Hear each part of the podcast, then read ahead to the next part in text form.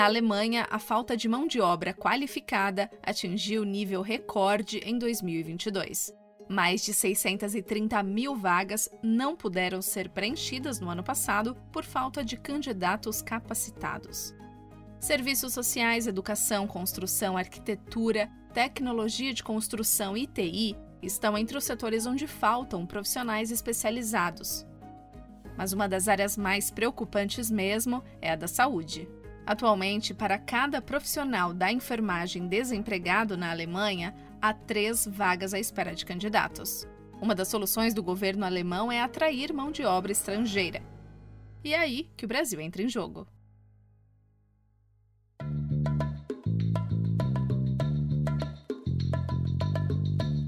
Eu sou Fernanda Zolini e está no ar o DW Revista, o podcast semanal da DW, produzido em Bonn, na Alemanha. Nesse episódio, eu vou falar sobre um problema grave aqui no país: a falta de profissionais na área da saúde.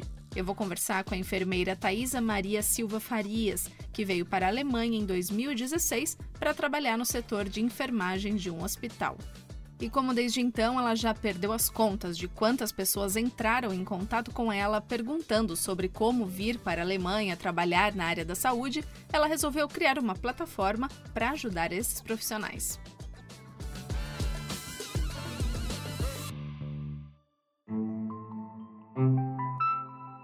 Thaisa, muito obrigada por aceitar participar do DW Revista. Primeiro, eu queria que você contasse um pouco da sua história, de como você veio parar na Alemanha. Você tinha alguma conexão com o país antes de vir para cá? Não, eu nunca imaginei que eu fosse morar fora do país, não tinha planos para morar fora do país. Eu vi essa proposta para vir para a Alemanha no Facebook. Uma colega da, da universidade e ela estava meio que fazendo uma propaganda da firma.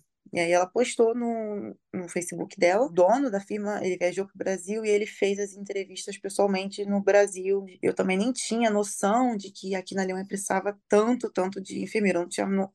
assim, eu não tinha noção nenhuma, porque como nunca foi um sonho, eu nunca pesquisei sobre o país, eu nunca...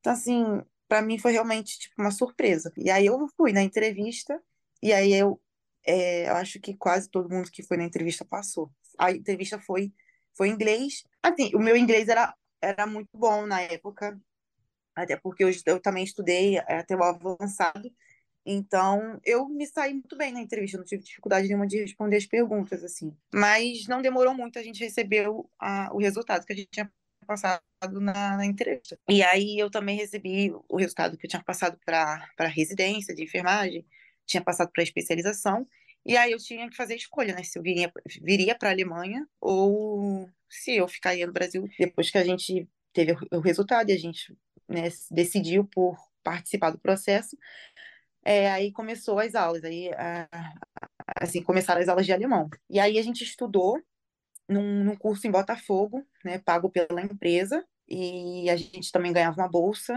de mais ou menos na época 300 euros e a gente teve que assinar um termo assim que a gente começou, né? Assim que a gente aceitou, né?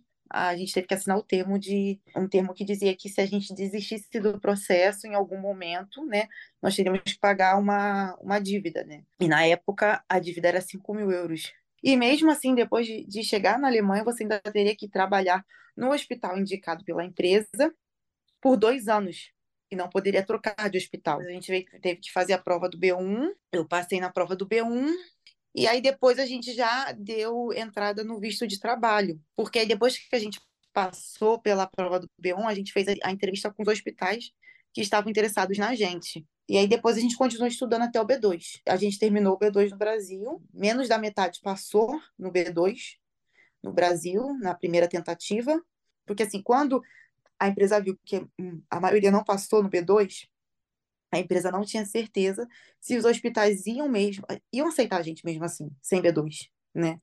E aí a gente ficou meio num, num limbo, sem saber se a gente viria para a Alemanha. E a gente só teve a confirmação que a gente viria mesmo, que a empresa ia aceitar a gente mesmo assim, sem B2, acho que foi uma semana antes da viagem. O meu processo foi de chegar na Alemanha, resolver a papelada com a Auxiliar Behörde, né? E trocar o visto, porque a gente vem com visto que você tira no Brasil, e assim que chega aqui, o visto que, que você tira no Brasil, ele tem uma validade curta, e assim que chega na Alemanha, você tem que renovar o visto. Então, assim, resolveu a papelada, a gente começou a trabalhar, acho que uns 10, 15 dias depois que a gente chegou aqui, a gente começou realmente a trabalhar dentro do hospital já. E aí, aqui, a gente continuou fazendo o curso de alemão para passar no B2 o meu grupo foi o primeiro que essa empresa trouxe de brasileiros. Eles trouxeram outros grupos de brasileiros, eles sempre estão fazendo processo seletivo. Só que, assim, cada, cada grupo foi uma história diferente, sabe? Foi um processo diferente. Então, por exemplo, teve grupo que veio para cá e não veio trabalhando. O grupo ainda ficou estudando, só estudando alemão por uns três, quatro meses. E eles ficaram recebendo a bolsa. E a gente não, o nosso grupo, né, meu grupo foi primeiro, mas foi diferente, assim, a gente já entrou trabalhando, a gente já chegou trabalhando.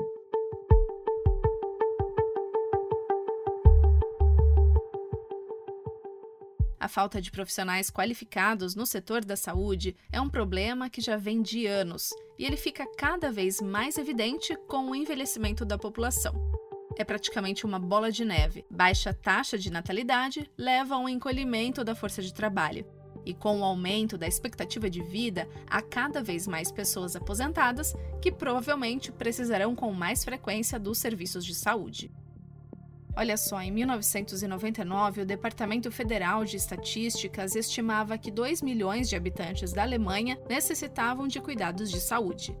Mais de 20 anos depois, em 2021, esse número já era de 5 milhões, num país com uma população de cerca de 83 milhões de habitantes. E a tendência é esse número só aumentar.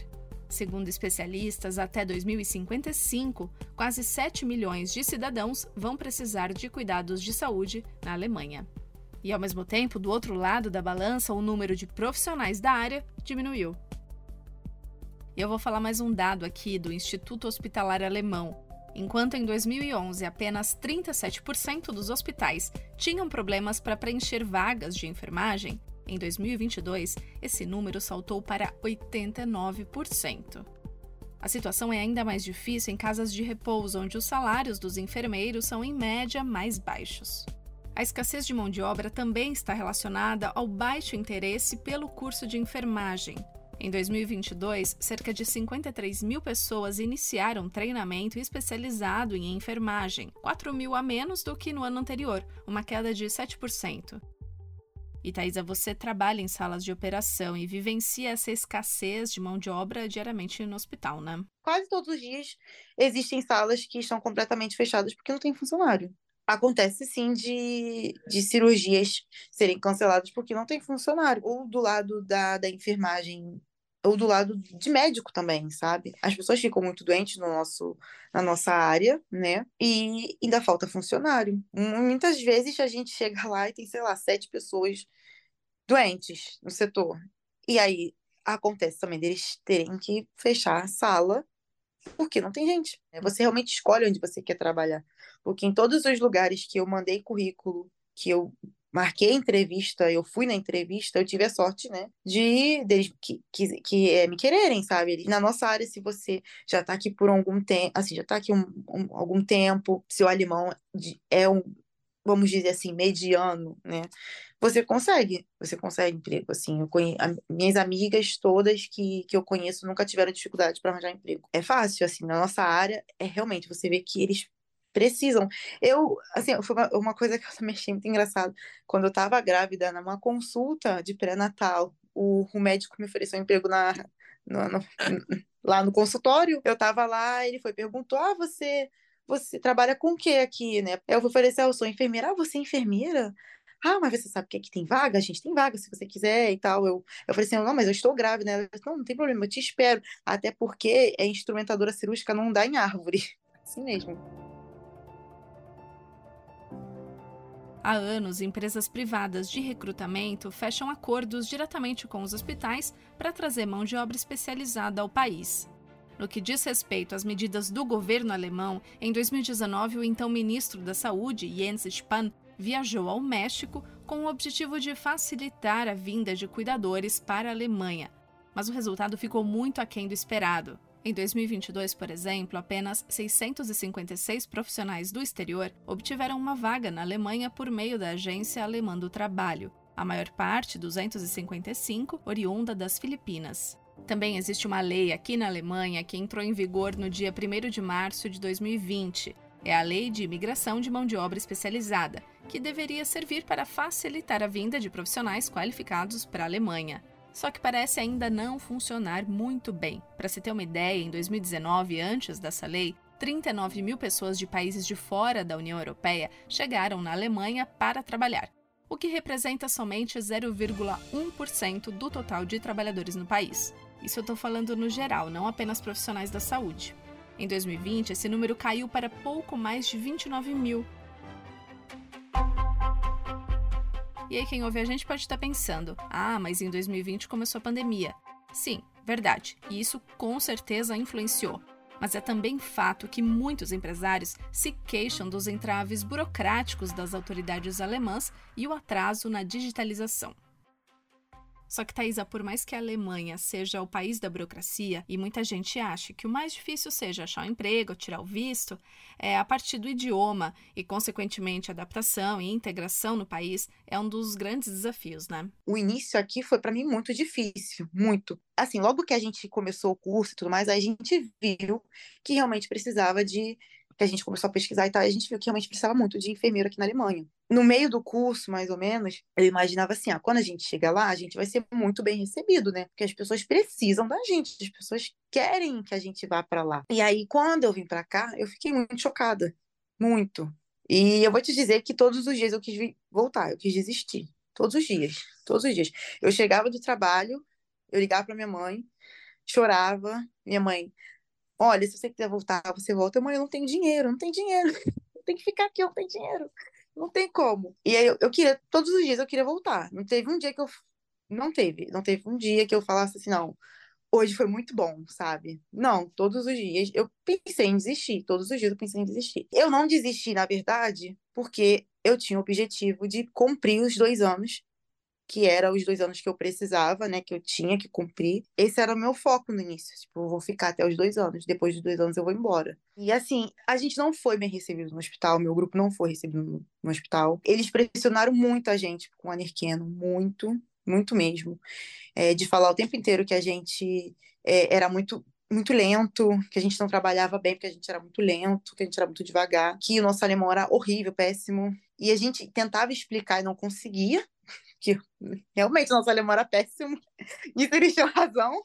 A gente tentava explicar que, tipo assim, não tinha como a gente trabalhar rápido e não tinha como trabalhar bem como eles queriam se a gente não entendia. Então, tipo assim, meu início aqui, eles falavam esquerda e ia pra direita. Eles falavam em cima, eu ia para baixo, sabe? Eles falavam A, eu entendia B. Então, passaram os dois anos. E aí, quando foi 2018, eu ia completar dois anos em outubro de 2018. E em agosto, é, agosto de 2018, eu conheci meu namorado. E aí eu pensei assim, não, acho que eu vou, eu vou aguentar mais um pouco. Acho que dá para aguentar. Porque antes eu não tinha ninguém aqui, não tinha, não tinha nenhum, assim, nenhum vínculo com nada. E aí, quando eu conheci meu namorado, me deu um pique, me deu um ânimo. A gente só fala em alemão, ele tanto que ele não fala português, ele não sabe falar português. E aí, tanto que me deu um, também um up, porque como eu só falo alemão em casa, eu só me comunicava em alemão com ele, meu alemão também melhorou. E aí eu fui vendo também uma diferença né, no trabalho. Eu fui vendo que realmente eu fui começando a me desenvolver melhor no trabalho, né? Não ter tanta dificuldade. Você vê uma melhora, é normal. Bom, mas vamos à notícia mais recente sobre o assunto e o motivo pelo qual estamos falando sobre a escassez de mão de obra na área da saúde na Alemanha. O ministro alemão do Trabalho, Hubertus Heil, anunciou que vai ao Brasil agora em junho, juntamente com a ministra do Exterior, Annalena Baerbock. A viagem faz parte de uma nova estratégia de recrutamento de profissionais da saúde que envolve também países como o México e a Indonésia. Ainda não há muitos detalhes de como seria essa parceria. Em entrevista a um jornal alemão, o ministro assegurou que, abre aspas, vamos proceder de forma bem sensível para não privar os países de mão de obra das quais eles mesmos estejam precisando. Fecha aspas. De acordo com o ministro, há vantagens para ambos os lados. A Alemanha lucra, os países de origem lucram com o engajamento na formação profissional em loco E quem vem para a Alemanha lucra com um emprego bem pago e, nas palavras dele, talvez também com a chance de dar apoio financeiro aos seus familiares na terra natal. Thaisa, vamos falar agora com aquela pessoa que está no Brasil, formada em enfermagem, que ainda não fala alemão, mas que quer vir trabalhar aqui na Alemanha.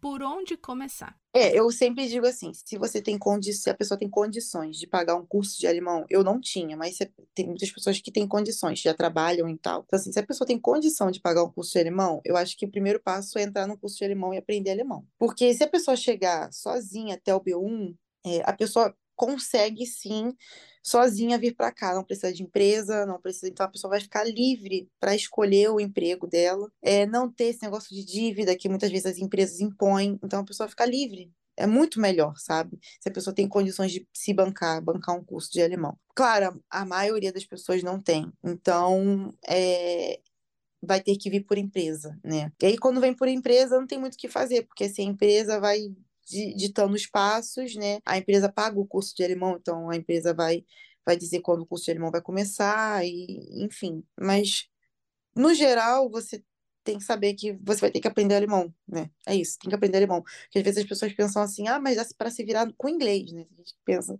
dá para se virar com inglês. Não, não dá para se virar com inglês. Não dá. Quem faz TI, pode ser que sim, né? Quem faz, sei lá, engenharia, Pode ser que sim, mas é, a gente da enfermagem não tem. Não tem. Você vai chegar e você vai ter que falar alemão. A gente não entrou nos pormenores a respeito de como conseguir o reconhecimento da formação acadêmica realizada no Brasil, até porque as regras aqui na Alemanha variam de estado para estado. Só quem mora aqui sabe que não tem um, um standard, né? Essas, essa parte burocrática aqui é uma coisa que nem os próprios alemães entendem, né? Mas você criou o Nurse Welt, em português seria Mundo dos Enfermeiros e Enfermeiras, e o Way to Germany, Caminho para a Alemanha. A ideia é criar uma ponte né, entre hospitais alemães e enfermeiros brasileiros, como também orientar os profissionais da saúde que queiram vir para cá. Conta um pouco sobre isso. Eu cheguei aqui, tive, uma, tive a minha história e eu conquistei muita coisa assim aqui. E muitas pessoas querem vir para cá para conquistar também coisas, né? Eu fico feliz de estar ajudando. E aí eu comecei a fazer isso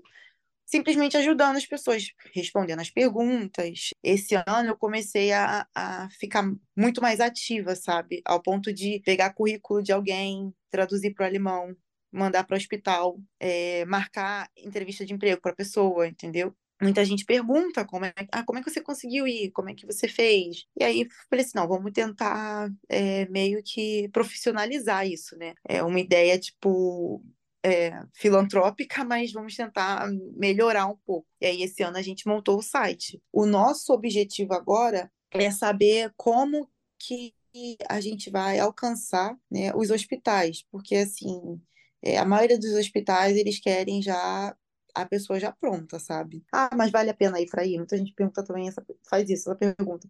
Mas vale a pena? Você, assim, ah, para mim, valeu a pena no sentido que eu consegui conquistar coisas que eu queria, né? E eu consegui. Você tem que vir para você ver o que é bom para você. É, eu falo como que foi a minha, a minha história.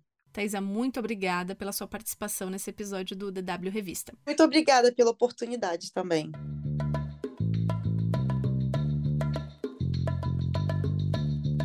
A edição desta semana do DW Revista fica por aqui. Mais conteúdo você encontra no nosso site. Acesse dw.com/brasil.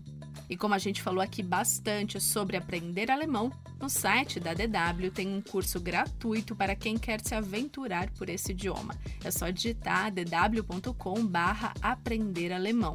Não deixe também de acessar o canal da DW Brasil no YouTube. Lá tem explainers, reportagens e também vídeos curtos sobre diversos assuntos. DW Revista é uma produção da DW em Bonn, na Alemanha. A produção, apresentação e edição técnica são minhas, Fernanda Zolini, com apoio do repórter da DW, Oliver Piper. Coordenação e edição, Rafael Plezan. O DW Revista volta na sexta-feira que vem. Obrigada por acompanhar a gente e bom final de semana.